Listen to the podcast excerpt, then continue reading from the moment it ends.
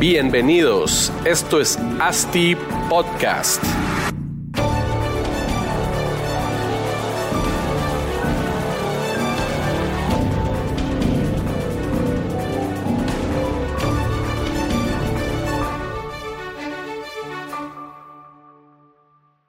Hola, hola, buenos días, buenas tardes, buenas noches a todos. Es un gusto estar nuevamente con ustedes.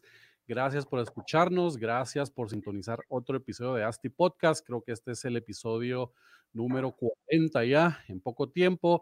Mi nombre es Marcos Penados y para quien no me conocen, pues soy el director general de Asti Desarrollos, un grupo de empresas que tiene como core business el real estate, ¿verdad? Es en realidad nuestra pasión desarrollar ciudades, desarrollar proyectos inmobiliarios, a nuestros socios inversionistas como a los clientes finales que habitan pues, nuestros proyectos. El día de hoy tenemos un episodio extraordinario, tenemos un tema candente, clave en el proceso de venta de un desarrollo inmobiliario, pero antes de entrar a lo bueno, les tengo un par de invitaciones. Pues uno, siempre que nos visiten en nuestras redes sociales, que nos pueden encontrar en Facebook, Instagram, LinkedIn, YouTube como Asti Desarrollos. Número dos, pues pueden visitar nuestra página web astidesarrollos.com y dentro de nuestra página, buscando, podrán ver un apartado exclusivo de nuestra academia online, Asti Academy. ¿Qué es Asti Academy? Pues después de mucho research, notamos que no existe mayor información disponible en la web para aprender acerca de la industria. La verdad es que es mínimo. Entonces, viendo esta carencia, decidimos incursionar en la industria del e-learning, proveer de mucha información de valor a las personas que están interesados en aprender acerca del real estate. Actualmente tenemos ya 2 cursos esenciales a mi criterio, cómo realizar una prefactibilidad para un desarrollo inmobiliario y luego cómo hacer una factibilidad para un proyecto inmobiliario. Este último, que es el que tenemos más vigente, que lo acabamos de lanzar, créanme que vale mucho la pena la cantidad de información que proporcionamos, los archivos que ustedes podrán descargar y quedarse. Creo que terminarán el curso y podrán pues, hacer la factibilidad de sus proyectos inmobiliarios al instante, ¿verdad?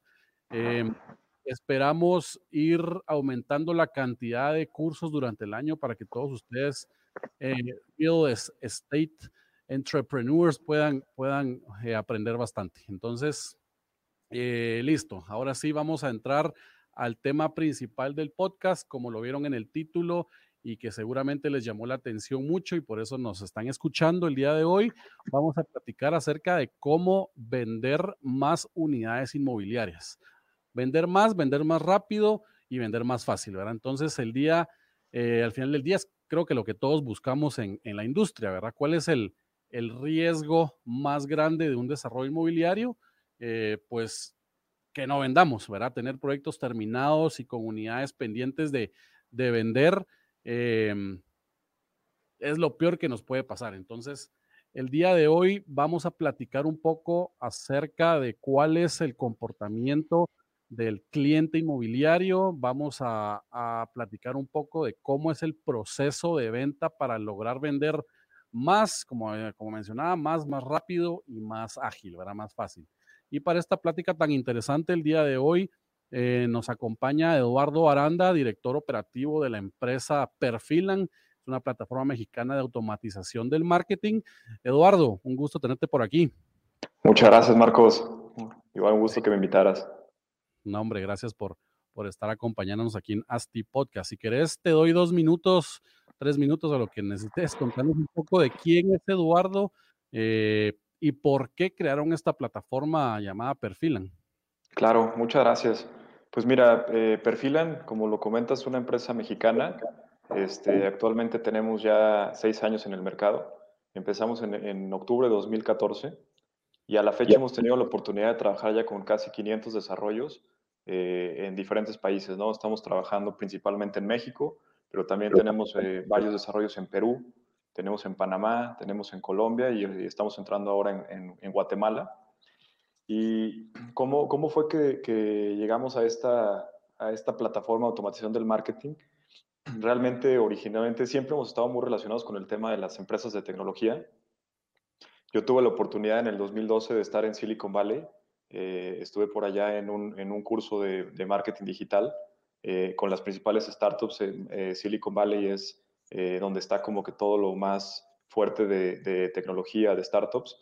Y estuvimos ahí aprendiendo en empresas como Google, Facebook, Skype. Entonces fue una experiencia muy, muy interesante estar allá.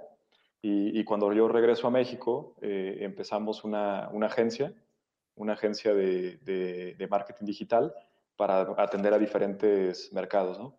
Pero empezamos a analizar que el mercado que mejor resultado nos generaba en cuanto a captación de prospectos era el mercado de desarrollo inmobiliario. Entonces fuimos especializándonos como una agencia de marketing digital inmobiliario, pero ya al mismo tiempo de estar especializados en este rubro, empezamos a detectar una problemática muy grande de los desarrolladores inmobiliarios, que incluso me imagino que tú lo has vivido y tu audiencia, que es que de pronto llegan demasiados prospectos, pero luego estos prospectos no tienen la capacidad de poder comprar en el desarrollo. O como lo llaman en México, son prospectos que no están perfilados, ¿no? Claro. Entonces nosotros teníamos por ahí clientes que nos cancelaban y cuando hablábamos con ellos les decíamos, oye, ¿cómo puede ser que me canceles si te estoy generando una gran cantidad de prospectos? Estoy generando 200 prospectos, 500 prospectos, 600 prospectos mensuales para tu desarrollo. ¿Cómo puede ser que estés enojado y cómo puede ser que me canceles?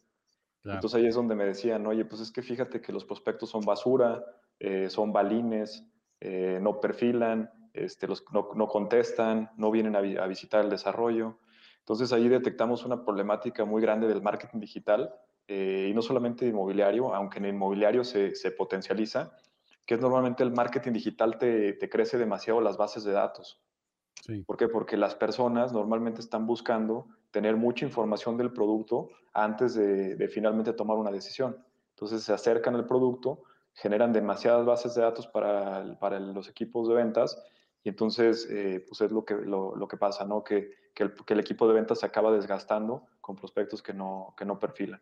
Y así fue como primeramente empezamos a dar un servicio de perfilación y posteriormente llegamos a tener una plataforma donde ya empresas desarrolladoras con su equipo de marketing o agencias de marketing o cualquier persona que esté comercializando desarrollos inmobiliarios actualmente puede perfilar sus prospectos utilizando lo que vamos a platicar aquí, que es el tema de los comportamientos digitales. Sí. A ver, bueno, muchas gracias, Eduardo.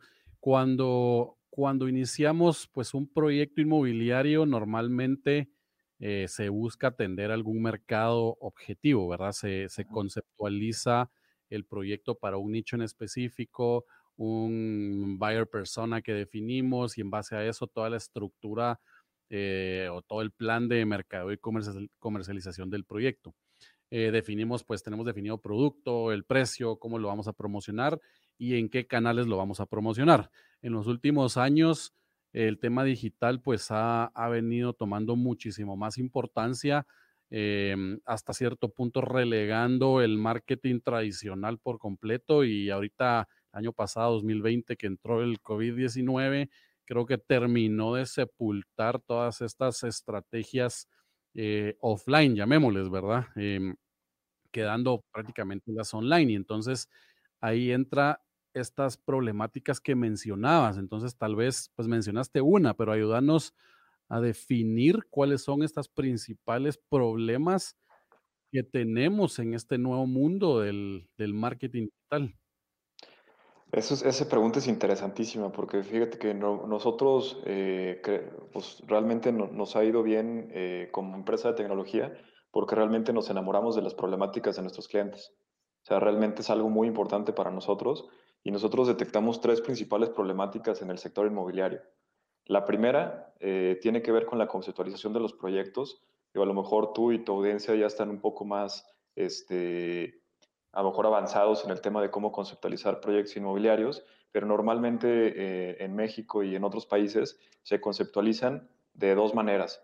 Haciendo estudios de absorción, que es, por ejemplo, oye, voy a ver qué es lo que se está vendiendo en esta zona y en base a lo que se está vendiendo, yo voy a conceptualizar mi proyecto inmobiliario, ¿vale? Esa es una opción. Y luego la segunda opción es haciendo encuestas de mercado, ¿no? Sí. Que es salir con una entrevista y hacer preguntas y entonces con eso definir cuál es mi producto inmobiliario. Pero estas dos formas de conceptualizar proyectos inmobiliarios son muy pues tienen dos principales problemáticas, ¿no? Los estudios de absorción tienen un gran problema, que es que ese estudio de absorción te dice que se vendió antes, pero no te dice que eso se va a seguir vendiendo en el futuro. Entonces ahí, claro, es donde el estudio de absorción tiene un área de oportunidad. Y aparte que los apoyos se venden 2 años, 1 año, 2 años después de que estamos conceptualizando, ¿verdad? Exactamente, entonces no sabes si en 2 años va a seguir esa misma absorción. Ese es el tema de los estudios de absorción.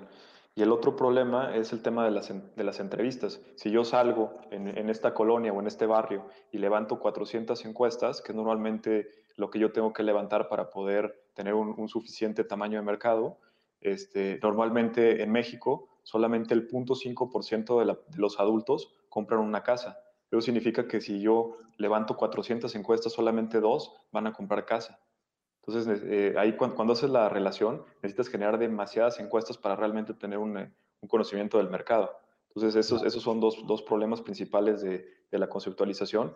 Entonces, eso es un gran problema de los desarrolladores, el tema de cómo le hago para conceptualizar un proyecto inmobiliario que realmente me diga la demanda que va a haber en el futuro, cómo la entiendo.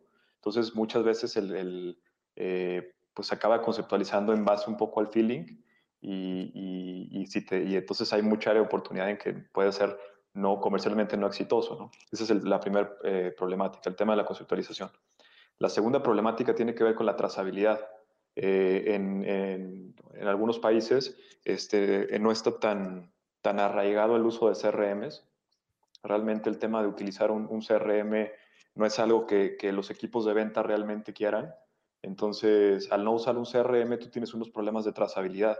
Entonces, muchas veces el hecho de que tus medios de marketing o tu marketing digital no te genere resultados, muchas veces tiene que ver más con que no sabes que te generó resultados, porque no hay una trazabilidad de ese resultado, ¿no? Entonces, es un segundo problema, la trazabilidad, que va relacionada con la atribución. Entonces, puede ser que la persona te llegó por Facebook, por Google, por Twitter, pero después no se registró porque no hay un CRM, y luego la persona llega y se le pregunta, ¿cómo te enteraste de nosotros? Entonces dice, no, pues me acuerdo por un espectacular o por algún anuncio que vio al llegar. Entonces le atribuyes a un medio que no es el que realmente lo trajo a la persona, porque no están conectados el sistema de marketing con el sistema de CRM. Correcto. Entonces ahí hay un problema de trazabilidad. Y el tercero, que es el último importante, que fue el que ya comenté, es el tamaño de las bases de datos, ¿no? Los productos de vivienda, al ser aspiracionales, o sea, mucha gente le gustaría tener una vivienda o un departamento de cierto tipo, pero a lo mejor no se le alcanza. Entonces eso no evita que te dejen sus datos, y entonces por este tema de aspiracionalidad, el tamaño de tu base de datos crece, y entonces eso desgasta al equipo, porque tiene que atender demasiadas personas que finalmente no van a concretar una venta. Claro, y contanos entonces un poco de cómo lidiar con este problema, pues el último que mencionaste, ¿verdad? Porque creo que todos, como decís, ya lo vivimos. Antes tal vez el problema era conseguir clientes con el marketing tradicional. Ahora con el marketing online, digamos, pues podemos generar N cantidad de leads. Ya no es el problema, ya no es conseguirlos, el problema es que tengo demasiados, ¿verdad? ¿Cómo lidiamos entonces con esta problemática? Ahí es donde entran plataformas de automatización del marketing. Realmente tenemos que conceptualizar los sistemas de comercialización. O sea, cuando hablamos de equipos de ventas, yo prácticamente toda mi experiencia ha sido en equipos comerciales, desde empresas muy tradicionales, que me tocó ser a mí ejecutivo de ventas o vendedor, y traer mi portafolio y traer mi coche e ir a tocar a cada una de las empresas para enseñarle mi muestrario y que nos compraran. En ese momento vendíamos materiales de construcción y íbamos ferretería por ferretería vendiéndolas. Entonces, hay que conceptualizar a los sistemas, a los softwares de comercialización en dos tipos. Están los sistemas de CRM, que son estos sistemas en los cuales el equipo de ventas lleva toda la parte de su seguimiento. Y el otro tipo de sistema comercial es el sistema de marketing automation, que es el que utiliza los equipos de marketing de las empresas para llevar todo lo que es pues marketing digital, ¿no? Lo que son, todos hemos escuchado sobre plataformas de mailing, para mandar mails, plataformas para diseñar landing pages, tu sitio web, todas las plataformas de community management para administrar las redes sociales. Todo este tipo de tecnologías, todas se pueden englobar en un cúmulo que sería el marketing automation, ¿vale? Entonces, ¿cómo puede una empresa atacar esta problemática pues del tamaño de la base de datos con una plataforma de automatización del marketing? Que la plataforma de automatización del marketing tiene un componente muy importante, que es el tema de la maduración del prospecto, ¿vale? Entonces, ahí hay que entender una parte muy importante, que es, realmente, tú lo dijiste muy bien, ahorita el buyer persona. El buyer persona es una parte muy importante, porque depende del buyer persona es que tú vas a madurar diferente a un prospecto, ¿no? Pero realmente hemos identificado que en lo que son los desarrollos inmobiliarios o los proyectos inmobiliarios, el concepto del buyer persona a veces no es tan... Bueno, entonces tenemos un artículo que dice que el buyer persona no sirve, pero realmente es que muchas veces el buyer persona es muy difícil de generarlo en base a, como te dice la teoría, que tienes que hacer un buyer persona, ¿vale? ¿Por qué? Porque el buyer persona te dice, del buyer persona pon dónde trabaja, dónde se mueve, qué edad tiene, hobbies, entretenimiento, exactamente. Entonces, como que te pide que hagas un tipo de cliente, un segmento de cliente muy específico. Pero a veces en desarrollo inmobiliario eso es muy complicado, porque puede ser que yo estoy aquí en mi departamento, pero mi vecino de al lado trabaja en algo bien diferente, tiene hobbies muy diferentes, se entretiene de una manera muy diferente, pero más o menos lo que sí compartimos es que tenemos a lo mejor un rango de ingresos similar, y aparte la otra cosa que compartimos es que tenemos un contexto de compras similar, o puede ser diferente, ¿no? Nosotros identificamos 5 principales contextos de compra, que son los que detonan el querer comprar una propiedad, ¿vale? Y en base a eso es que vamos a ir creando ciertas estrategias para identificar qué tan perfilado está para comprar. El primer contexto de compra es cuando una persona vive con sus papás o vive con familiares, y entonces decide que es momento de emanciparse, y entonces está decidiendo si va a rentar o va a comprar, ¿no? Puede ser que porque se casa, o puede ser porque ya decide que ya está demasiado grande para vivir con sus papás. Ese sería un primer contexto de compra. El segundo contexto de compra tiene que ver con personas que actualmente se encuentran rentando y que van a comprar ya una propiedad. El tercer contexto de compra son personas que tienen una propiedad, están terminando de pagar su crédito hipotecario y van a ahora comprar una segunda propiedad. Y luego tenemos 2 tipos más, que es la vivienda vacacional, que es en playas principalmente, y lo que es los inversionistas, que compran para tener una plusvalía o para tener una renta mensual, ¿no? Entonces, en base a esos 5 diferentes contextos de compra, es que tú vas a crear diferentes contenidos que son los que te van a ayudar a saber en qué contexto se compra la persona y después en qué etapa, porque para cada uno de esos 5 contextos hay 3 principales etapas de compra, que es la planeación, la comparativa y la asesoría. Ok.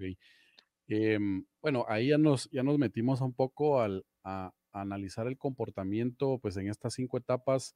Yo creo que antes de platicar de eso, porque sí quiero que profundicemos un poquito en ese tema, porque es súper importante, entendamos, ok, la respuesta a la pregunta de cómo lidiar con la problemática del generar el montón de prospectos o leads, pues era el marketing automation, ¿verdad? Automatización del marketing, prospectar de forma o utilizar la tecnología para ayudarnos a agilizar ese proceso. Ahora, tal vez ayudarnos rápidamente a explicarnos el concepto de automatización del marketing, porque probablemente pues bastante de la gente no lo habrá implementado y todavía estará pues o queriendo entender, y esa es la idea, ¿verdad? Explícanos un poco automatización del marketing, qué significa y cómo nos beneficia a nosotros, pues, vendedores o desarrolladores.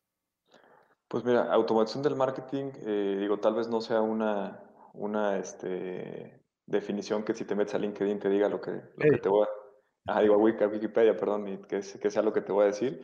Pero realmente para mí automatización del marketing tiene que ver con, como lo dice la palabra, automatizar todos los diferentes procesos que tendría que hacer una persona, ¿no? Por ejemplo, dentro del área de marketing, te ayuda a automatizar, por ejemplo, respuestas con por ejemplo, los bots, entra dentro de la automación del marketing, el envío de correos electrónicos. Hay un concepto muy importante que es para mí el fundamental de la automación del marketing, que es el concepto del workflow, que es ir programando lo que quieres que el sistema haga, ¿no? Por ejemplo, tú le dices al sistema, oye, cuando esta persona se registra en la landing page o en el sitio web, en ese momento, cuando pasen tanto tiempo, mándale este correo. Y después, cuando pase ese tiempo, mándale este SMS. Cuando pase tanto tiempo, crea una tarea para que el asesor de ventas lo contacte. Luego manda este otro correo y entonces tú le vas diciendo qué tiene que hacer al sistema. Entonces el sistema le va dando seguimiento al prospecto y te automatiza mucho de esas actividades, ¿no? Esa sería una parte, automatizar lo que debería de ser un equipo tanto de marketing como de ventas en cuanto al seguimiento del prospecto.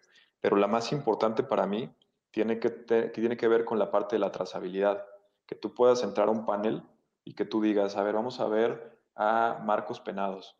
Marcos Penados es una persona que está interesada en una propiedad, en un departamento. Entonces, ¿qué ha hecho Marcos Penados? Entonces, Marcos Penados se registró tal día, después abrió este correo, después abrió el SMS, después contestó la llamada que le hizo el asesor, después se metió a nuestro blog y vio este contenido, después descargó este ebook. Entonces, realmente para mí la parte más importante de la automación del marketing, además de la parte de trabajar menos, tiene que ver con entender al cliente, ¿no? Entender en base a todas esas acciones que hizo el prospecto Marcos, qué tan cercano o lejano está de la compra. Claro.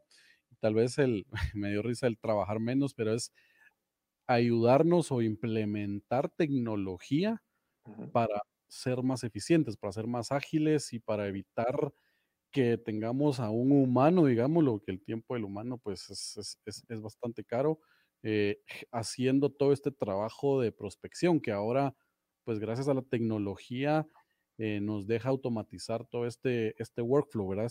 Todos estos pasos a seguir que nosotros queremos que el cliente siga para entender en qué proceso o en qué etapa de la compra se encuentra el cliente y al final de esto entender cuáles clientes o qué clientes sí son más propensos a comprar más rápido, ¿verdad? Que son los que más le deberíamos de meter atención para que ya entre pues nuestro asesor de ventas o nuestro ejecutivo a cerrarlo, ¿verdad? Entonces, entiendo que automatizamos, pues podemos automatizar lo que querramos. Ahí decías mandar emails, mandar SMS, poner ya la agenda, agendar citas al inmueble modelo, mandarles contenido de valor para entender también si el cliente lo está abriendo, lo está leyendo y entendemos que el va a estar más perfilado, ¿verdad? Y más cerca o más caliente, ¿verdad? Más cerca de comprar porque pues si pasan por todo nuestro workflow, nuestro proceso, vamos a saber que es un cliente bastante interesado. Entonces, pues regresando al tema del comportamiento del cliente, normalmente ¿cuánto tiempo han visto ustedes durante toda su experiencia pasa un potencial cliente durante todo este proceso, desde que está en la parte de, ¿cómo le llamabas? La inicial de búsqueda o de planeación. Planeación hasta la parte ya de cierre. Sí, pues es que al final tú tienes que entender realmente en qué etapa se encuentra cada cliente, ¿no? Porque cada cliente es diferente. Entonces, hay clientes que a ti como producto, o como producto me refiero a desarrollo inmobiliario, proyecto inmobiliario, te llegan ya cuando están en la etapa de asesoría. Entonces tú puedes pensar, oye, pues es que mis clientes se cierran muy rápido, no entiendo por qué tengo que esperarme tanto. Pero no, es que más bien estás agarrando prospectos que ya están en una etapa de asesoría. Pero hay prospectos que nosotros hemos hecho estudios donde recibimos el prospecto en 2017 y acaba comprando en 2019, casi en 2020. O sea, que se tardan hasta 2 años en ese proceso de planeación. Porque al final tenemos que partir de la parte de que comprar una propiedad es algo que haces entre 1 y 3 veces en tu vida. Entonces, realmente sí es un proceso largo. Sí, pues claro, seguro. Exactamente. Entonces, puede haber prospectos. Nosotros empezamos una inmobiliaria acá nosotros somos de San Luis Potosí, en México, y empezamos una inmobiliaria que es como nuestro laboratorio. Y ahí hacemos todas las pruebas que queremos en cuanto a la tecnología, vemos cómo funciona la plataforma, etc. Y a mí me da, o sea, se me hace bien interesante que hay una persona que, la señora se llama Isela, y ella, desde que empezamos el laboratorio, haz de cuenta que teníamos 3 semanas de que habíamos lanzado la prueba en 2018, y a las 3 semanas nos dejó sus datos y comentaba en todas las publicaciones: me interesa este departamento, estoy interesadísima. Y ha pasado desde que lo creamos, que fue en 2018, han pasado ya casi, vamos por el 3er año, y sigo viéndola, escribiendo en todas nuestras publicaciones: me interesa este departamento, yo... O sea, y de hecho ya ha visitado varios departamentos de los que hemos llevado, pero todavía no ha tomado la decisión. Normalmente por un tema económico, por un tema de ahorro, de distribución de lo que ella está buscando. Pero sí, tiene 2 años y es la más participativa, y todavía no toma la decisión. Ya. No han logrado convencerla. Exactamente, pero se me hace bien interesante porque incluso hay clientes de nosotros que también tienen la plataforma y veo que les comenta también en sus publicaciones: me interesa ese departamento. O sea, no nada más con nosotros, sino con otros, con otros clientes. Una persona de investigación de mercados ahí queriendo recopilar información. Puede ser, pero sí, el día que fuimos llegó con toda la familia. Vive con ellos la hija, y la hija acaba de tener un bebé. Y eso es el tema, porque todas las opciones que ella alcanzaba eran de 2 recámaras, y ella estaba buscando 3. Okay. Pero las 3 recámaras no se alineaban con el presupuesto que ella tenía. Sí, pues aumentaba ya. Sí. Okay. Entiendo entonces que bueno, automatizando todo este contenido, todo el trabajo, vamos a entender en qué etapa de compra se encuentra, ¿verdad? Y dependiendo de en qué etapa se encuentra, pues va a ser el tiempo en que se tarda el prospecto en cerrar una venta. Ahora, en temas de contenido de valor que ustedes o cómo recomiendan, qué tipo de contenido recomiendan estarle enviando al cliente para entender en qué etapa se encuentra, ¿verdad? Etapa, y mencionabas los 5 distintas contextos para la compra. Entonces, ¿cómo manejan esa parte?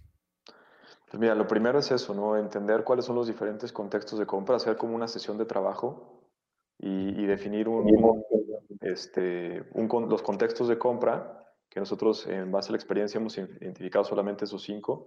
Tal vez haya a lo mejor más. Sería interesante de rebotarlo con toda tu audiencia. Pero primero definir esos contextos de compra. Y el contexto de compra normalmente sí lo puedes identificar con alguna pregunta, ¿no? Por ejemplo, para el caso hablamos de 5 contextos.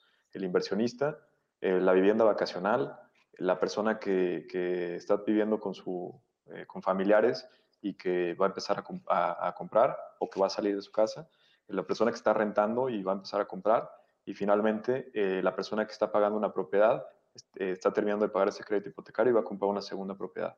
O sea, el que ya tiene una vivienda y va a comprar una segunda. Entonces, esos 5 etapas se pueden, normalmente, esos 5 contextos, perdón, se puede analizar con una pregunta. Tú le puedes decir, por ejemplo: ¿qué situación te identifica más? Estoy pensando si rentar o comprar. Normalmente son personas que están... viviendo con familiares y que se van a emancipar. Como que si estás pensando si rentas o compras, normalmente estás en este contexto. Otra opción de la pregunta es: estoy evaluando si vender mi casa para comprar una nueva o me la quedo. Eso te indica que es una persona que ya tiene una propiedad. La tercera sería, estoy rentando y busco comprar. Eso está en el contexto de comprar. El otro es, estoy comprando como inversionista.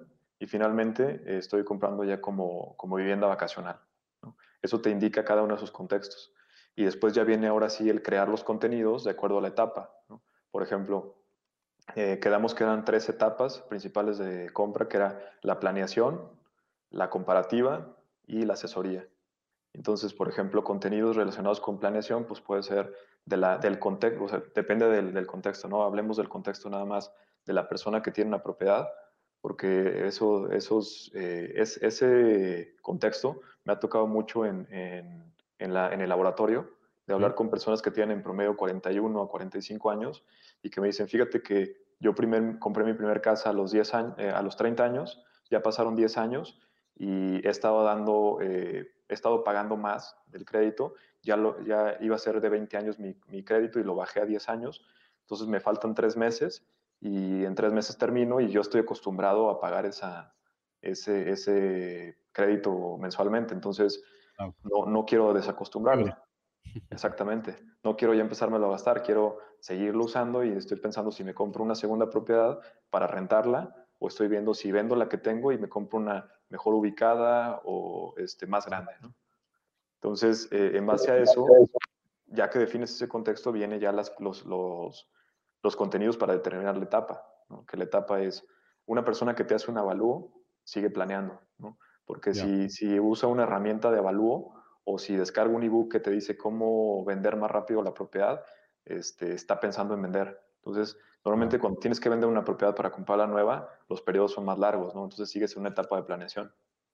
Y pues al final se genera una matriz, digamos, de contenidos en donde en un eje tenés la etapa, planeación, comparativa, asesoría, y en la otra el contexto en que estás, ¿verdad? Para ver qué tipo de contenido tenés que generar para este cliente. Y lo interesante es que todo esto lo automatizás, o sea, no le estás dedicando un segundo de tiempo de hora a hombre para estarle enviando mails que tradicionalmente, pues así se hacía, ¿verdad? De que la persona está enviando el mail y viendo si responde. Y la trazabilidad es entender también si el cliente está abriendo esos mails y si se está registrando también en esos mails para al final terminar de entender si está, en qué etapa está y en qué contexto está, ¿verdad? Exactamente. Y luego ya cuando te acercas más hacia la etapa de asesoría, hay otros indicadores que te dicen, que te suman aparte del tema del contenido. Por ejemplo, otros indicadores como la frecuencia de registro. Normalmente una persona mientras más cerca de la compra se empieza a registrar más veces en los desarrollos. Por ejemplo, otro importante también que tomamos es el tema de la validación de los datos. Si el correo o el teléfono que te está dejando realmente existe ese correo, ese teléfono. O sea, mientras más te acerca a la etapa de asesoría, más empiezas a meter otro tipo de datos que te ayudan a entender realmente qué tan cercano está la compra. Claro, súper interesante, porque por medio de la tecnología validamos que sea un correo electrónico válido, que el teléfono que ingresen también sea válido, podemos ver a qué distancia de nuestros desarrollos que están pidiendo información, ¿verdad? Por medio de tecnología GPS entendemos a qué distancia están y eso es parte también de la puntuación o el lead scoring que se trabaja, ¿verdad? Para entender. Y por ahí hay N variables más con los cuales automáticamente prospectamos o perfilamos a los clientes. Ahora, una pues duda que he tenido, que siempre existe y que ahora pues que el internet nos ha facilitado de gran manera el acceso a la información. ¿Crees que un desarrollo inmobiliario o en esta automatización nosotros tenemos que enviarles la mayor cantidad de información disponible al cliente o deben reservarse cierta información para obligar a que el cliente pida información? Y casi siempre es el precio que algunos desarrolladores tratan de no ponerlo para que pidan información de precio y por ahí los contacten, pero también ahora hay una teoría o entender que la persona, como decía, que es tan fácil el acceso a la información, pues quieren tenerlo todo rápido y entender y descartar posibilidades de una vez del inicio. ¿Cuál es su postura en ese tema? Mira, en la plataforma Perfilan y Perfilan antes cuando era una empresa de servicios de marketing, hay una política muy clara de que todo lo que se promociona tiene que tener precio. Porque si es una problemática el tema de la aspiracionalidad, cuando sí tienes el precio de la propiedad, imagínate cuando no lo tienes. O sea, le estás pegando la necesidad de una persona que busca un departamento. Entonces, si es un problema la aspiracionalidad, lo potencializas cuando no pones el precio. Porque si yo quiero un departamento, voy a dejar mis datos para ver cuánto cuesta. Entonces lo multiplicas por N cantidad de veces. Sí. Entonces ahí es donde sí es una muy mala práctica no poner el precio. Normalmente nosotros, como lo hemos platicado, tenemos como diferentes tabuladores para cada una de las etapas. Al final hay que entender la comercialización y el marketing como embudos, ¿no? Al final todo es un embudo porque siempre vas de más personas a menos. Y cada uno de esas partes del embudo tenemos una métrica, una tasa de conversión. Y esa tasa de conversión se ve impactada, o sea, disminuye con factores como esto, ¿no? Cuando no le pongo precio, cuando no pongo bien qué es lo que estoy vendiendo. Ese tipo de factores hace que a lo mejor en la parte de arriba del embudo, que es donde yo genero los prospectos, mis métricas aumentan. Normalmente, por ejemplo, tenemos 4 principales métricas importantes. La primera es el CTR. El CTR es el desempeño de los anuncios. El CTR, igual luego les puedo mandar cómo se calcula cada una de estas métricas, pero tiene que ser mayor al 1%, ¿no? para casas y departamentos, y 0.6 para lotes de terreno. En el caso de ahí, antes de que entres a detalle con esas métricas que son claves, ¿verdad? Que hay que discutirlo también. Hablemos en sí de qué es un embudo de venta, porque es un tema también básico ahora. Pues un embudo en realidad es la representación del proceso de venta en un desarrollo inmobiliario, o sea, todas las etapas por las cuales pasa un potencial cliente desde el contacto inicial, o sea, desde un anuncio en alguna red social hasta el momento que se cierra la venta, ¿verdad? Entonces, en una estrategia de perfilación, etcétera, primero tal vez contanos cuáles son las etapas de este embudo. Sí, las etapas de un embudo, como para tratar de aterrizarlo y que no se escuche como algo muy complicado. De hecho, el embudo es lo más natural que sale cuando estamos vendiendo cualquier cosa. De hecho, cualquier persona que nos esté escuchando va a recordar que es el embudo si piensa en los estatus. Normalmente cuando empiezas a vender y haces tu Excel, porque casi todos usamos Excel para empezar a vender, le pones un campo, una columna que dice estatus, y es ya me contestó, ya me visitó, ya está descartado, ya compró, está en el proceso de crédito, el estatus. El estatus, que es lo más natural que sale cuando vendemos. Y ese estatus, en la comercialización, en la teoría de la comercialización, se conoce como el pipeline, que es lo mismo. O sea, el pipeline son todas las etapas que vive un prospecto hasta que finalmente se convierte en un cliente, ¿no? Eso es el pipeline. Y el pipeline, al final, ese pipeline, hablando, por ejemplo, de proyectos inmobiliarios y de venta digital de proyectos inmobiliarios, es el siguiente. El primer estatus es que la persona tiene que ver un anuncio, ¿no? Después de ver el anuncio, le tiene que dar clic a ese anuncio. Ese es mi siguiente estatus. Ya le dio clic. Es atracción, ¿verdad? Esa etapa se llama atraer al cliente. Lo siguiente que tiene que ser un prospecto, después de darle clic al anuncio, es dejarme sus datos. Esa etapa se llama conversión, ¿vale? Sí. Después de que deja sus datos, tiene que perfilarse, que es empezar a hacer lo que platicamos, dejar información del perfil, abrir correos, etcétera. Ese ya es un prospecto perfilado.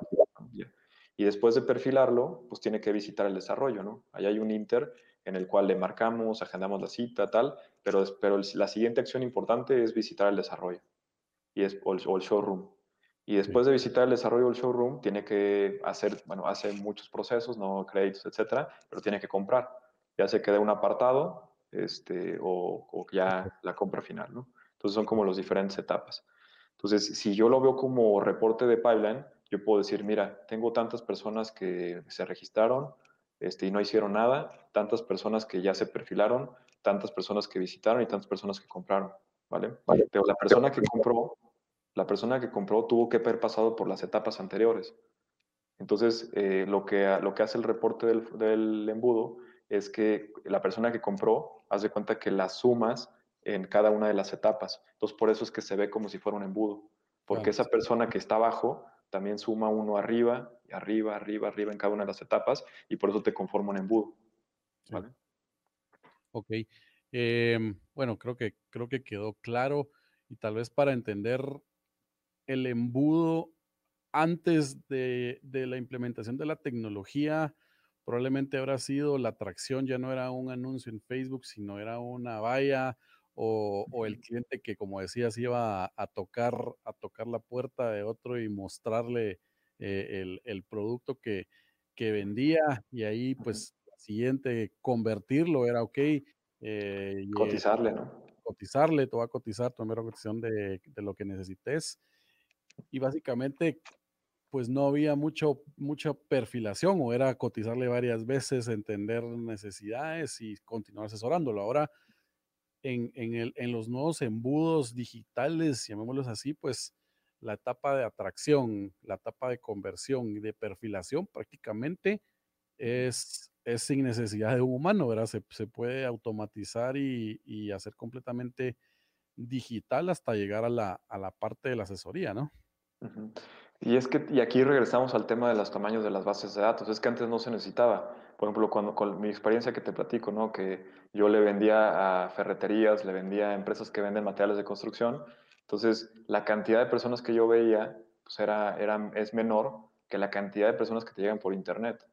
Claro. O sea, como se potencializa el alcance, es donde ya realmente necesitas perfilar. Pero cuando yo vendía y que tenía mi camionetita y que iba tienda por tienda vendiendo, pues ahí realmente mi tasa de conversión era alta, ¿no? Por ejemplo, a lo mejor yo vería 10 empresas de las cuales me comprarían una o dos. Entonces, teniendo un 10, 20% de conversión, ¿para qué perfilas? Nada más, pues sigue viendo más empresas y sigue cotizando y para que cierres tu 10 a 20%.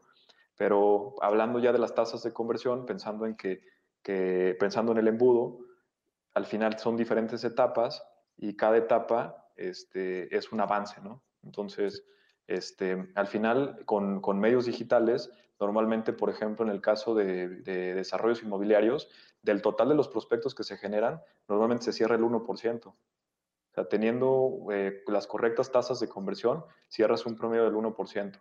El rango es entre el 0.5% al 2% si divido la cantidad de ventas por el total de prospectos. ¿Vale? Entonces, pensando que en lugar del 10 al 20% vas a cerrar al 1%, pues prácticamente te vas a tardar 10 veces más, es 10 veces más el esfuerzo, porque la tasa de conversión es 10 veces más pequeña. Ahí es donde sí necesitas una herramienta que te automatice todo ese proceso, porque vas a tener que trabajar 10 veces más. Sí, imagínate el humano atendiendo esa base de datos enorme, fuera completamente insostenible. Imagínate ese caso que te digo, ¿no? Cuando yo traía mi camioneta y que iba yendo a las ferreterías, yo a lo mejor alcanzaba a ver 20, pero si de repente meto una estrategia digital y me llegan 200, pues ¿cómo voy a ir a ver 200? Claro. ¿Sí? Y aparte de ir a ver 200 para cerrar las mismas dos, ahí es donde tengo que tener un robot o un sistema que me ayude a automatizarme y finalmente yo encontrar las mismas 10 o 20 de antes y cerrar el... Sí, y bueno, ahora que básicamente ya podemos definir nuestro proceso de venta o estas etapas por las cuales queremos que pase nuestro cliente, que pues es nuestro embudo, atracción, conversión, perfilación, asesoría y cierre. háblanos entonces de estas métricas, cómo lo tenemos que medir, porque ahí está la clave, o sea, no solo entender que tenemos que pasar por todas esas etapas, sino cómo hacemos para maximizar nuestra tasa de conversión en cada una de esas etapas para ser cada vez más eficiente, ¿verdad? Pues sí, digo, pensando que ya entendimos cuáles son las diferentes etapas de comercializar un proyecto inmobiliario en medios digitales, entonces lo que sigue es ahora irse hacia atrás, ¿no? Entonces, si recordamos, primero la persona tiene que ver el anuncio y luego le tiene que dar clic. Entonces, dividiendo los clics sobre las impresiones, yo voy a tener un valor que se llama CTR. Ese valor de CTR tiene que ser mayor al 1%, ¿no? Si yo tengo un CTR, que es click-through rate, si yo tengo un CTR menor al 1%, entonces tengo que hacer algo para mejorar mi anuncio. Y a veces temas tan sencillos como cambiar la fotografía. Por ejemplo, oye, es que a mí me gusta, a mí me da mucha emoción que construí una torre de departamentos de 400 departamentos. Pues es que a mí me da mucha emoción como desarrollador. Pues sí, qué bueno que te dé mucha emoción, pero realmente la persona va a vivir adentro del departamento. Y a él no le interesa ver una ventana de este tamaño que es su departamento, sino le interesa ver el interior del departamento. Entonces, simplemente como con poner una foto del interior, en lugar de todo el monstruo de proyecto que solamente como que le emociona al desarrollador, eso te genera mucho mejores tasas de CTR, ¿no? Y tal vez danos los tips ahí, porque ustedes que manejan N cantidad de proyectos, pues tendrán una base de datos o ya han entendido qué es lo que más, pues hablando, digamos, de apartamentos como tal, ¿Qué es lo que más convierte en una campaña de publicidad? Sí, de hecho en la biblioteca tenemos ebooks y tenemos webinars que hablan de pura optimización y de puras mejores prácticas en cada etapa del funnel, del embudo. Luego la siguiente etapa que damos que era clics contra registros, ¿no? O sea, ya la persona le dio clic, ahora se tiene que registrar. Si yo divido los registros contra los clics, me da un factor que se llama LTR. LTR, pues que es Lead Through Rate. Y entonces ese tiene que ser mayor al 6%. Y a veces igualmente, que eso para optimizar y para mejorar ese porcentaje, yo tengo que optimizar si uso landing pages, mi landing page, y si uso página web, pues mi página web, ¿no? Y a veces cosas tan sencillas como cambiar el color del botón, eso hace que te mejore la tasa de conversión. La siguiente métrica sería la parte del porcentaje de visitas, que el porcentaje de visitas contra el total de prospectos tiene que andar arriba del 13%. O sea, de cada 100 personas que te dejan sus datos, 13 tienen que visitar el showroom. Y ahí tiene que ver más, si tienes áreas de oportunidad, tiene que ver más con temas relacionados con seguimiento, con prospección, con cómo das todas las llamadas y el seguimiento de prospección. Ahí están haciendo dentro de las empresas desarrolladoras. Cada vez vemos más este puesto de prospectador, o en Colombia le conocen como perfilador, que es esta persona que le llega el prospecto, lo contacta y agenda las citas. Sí. Y él gana por cada cita efectiva en el desarrollo.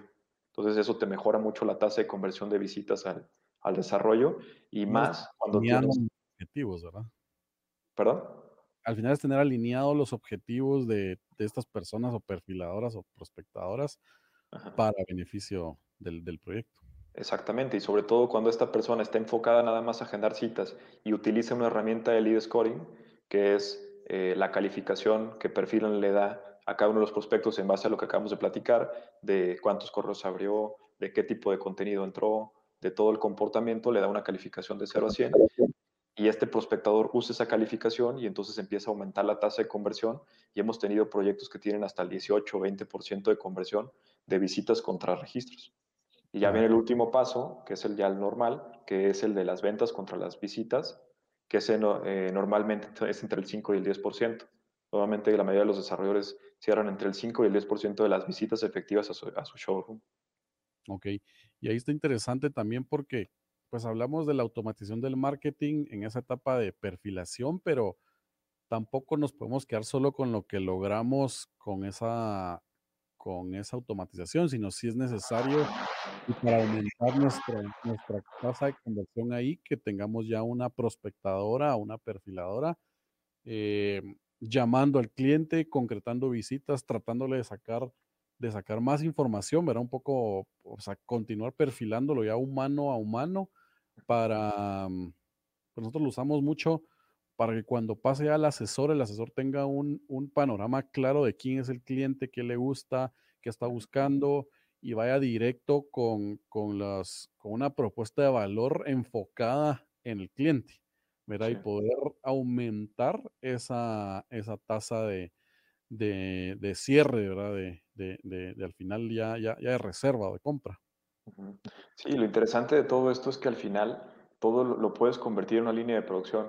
Digo, al final, mi carrera, yo soy ingeniero industrial, y estamos muy metidos en el tema de procesos de manufactura, y entonces para mí es bien interesante ver cómo la comercialización de un proyecto inmobiliario se puede convertir en una línea de producción, como las líneas de producción de coches o de cualquier tipo de empresa, donde tú tienes una estrategia de marketing digital dentro de la plataforma de Perfilan, que te está haciendo llegar personas, empieza a llegar volumen de personas, estas personas en base al comportamiento se califican de 0 a 100, donde las que están más cercanas a 100 tienen mayor probabilidad de visitar y comprar el desarrollo, esas personas se mandan al equipo de prospección para que estas personas agenden citas al desarrollo y finalmente estas personas las pasan a los asesores para que hagan el cierre de la venta.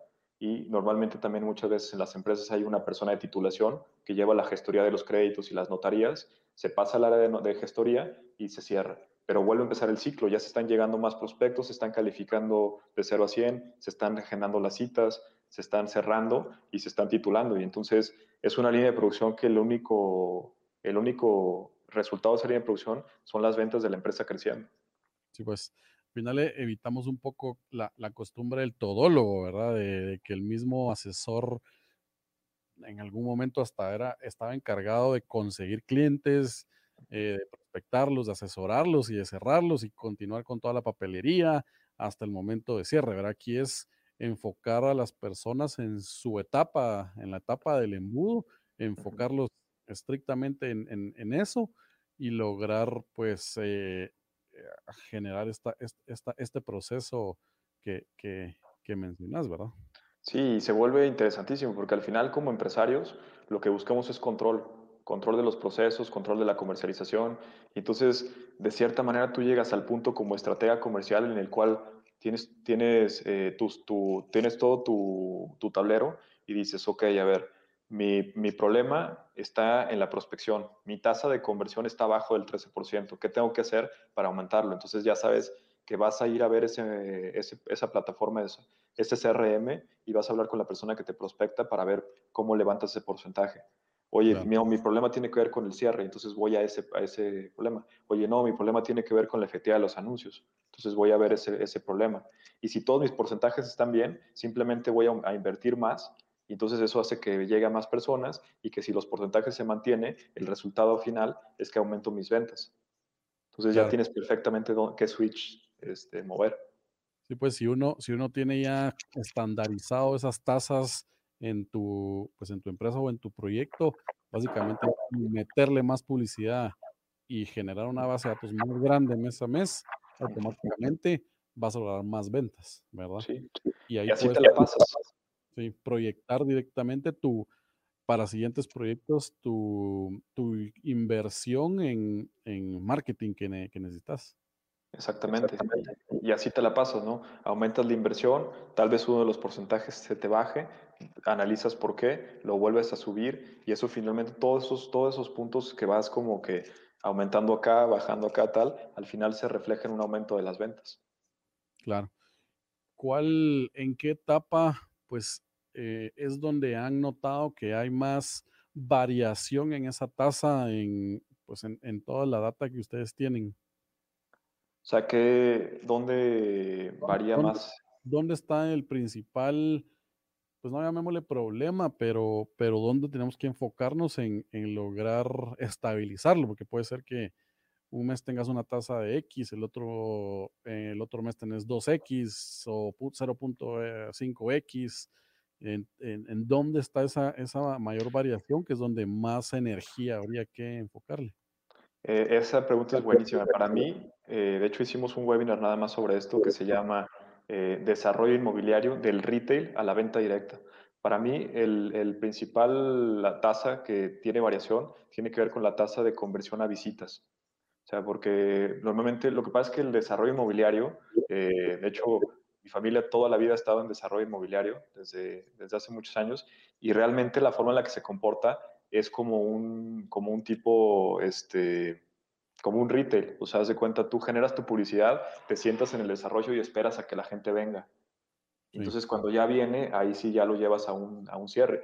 Y estamos cambiando de un retail a una venta directa, donde te llega el prospecto y tienes que estar agresivamente buscando que la persona visite.